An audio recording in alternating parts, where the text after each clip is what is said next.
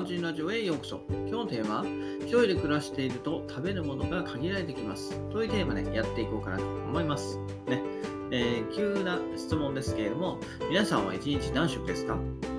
まあ、一般的にはね、朝、昼、晩と、えー、1日3食が、え、普通かなと思いますけれども、中にはね、1日1食で生活されされている人もいます。はい。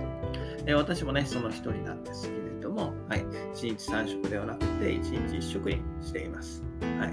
まあ、これはね、はい、1日1食の方が、まあ、内臓がね、えー、休まるし、体にも負担が少ないというので、えー、老化防止にもつながるという、えー、結果研究結果もございます。まあ、またもちろんね、その食べる量が減るんで、体重も減るといったところで、はい、私もね、えー、1年で10キロの減量に成功しております。なんでね、1日1食生活は私の中ではとてもね、マッチした生活かなと思うんで、今後も続けていこうかなと思います。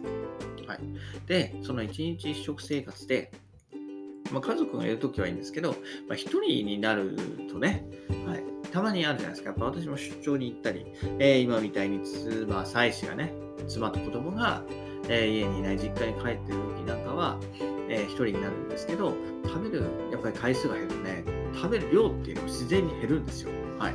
えー、それによってね、冷蔵庫のストックが余る余る。はい。ね。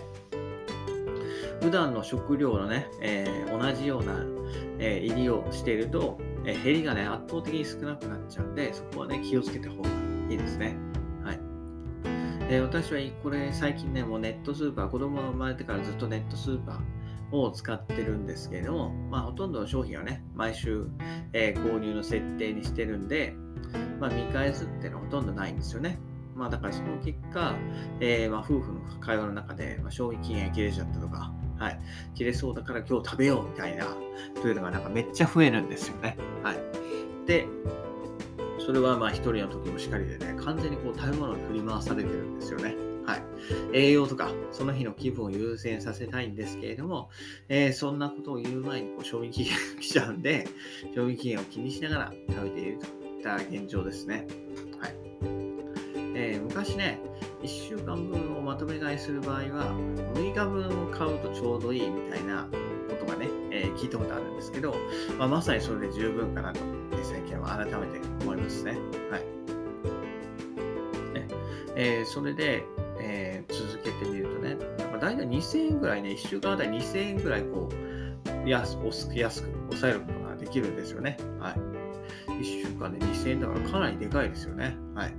フードロスもなくなるし、賞味期限を気にしながら食べる生活もなくなるので、えー、個人的にはね、非常に良かったかなと思います。はい。ね、社会問題になってるね、フードロス、食べられるものを捨ててしまうというのはね、はい、日本ではたり前のように行われてますけど、それは海外に出ればそれはね、良くないことね、えー、食べられない人もいる中で、まあ、奉祝時代を生きているんであれば、まあ、そのね、責任を取るのも重要かなと思うんで、買える分だけね、えー、買うっていうのは非常に重要なことかなと思いますので、はい。私もね、一人暮らしになるときには少しね、食べる量じゃなくて買う量をセーブしていきたいかなというふうに思いました。はい。ということで今日はね、一人で暮らしていると食べるものも限られてきます。というテーマでお話しさせていただきました。それではまた明日。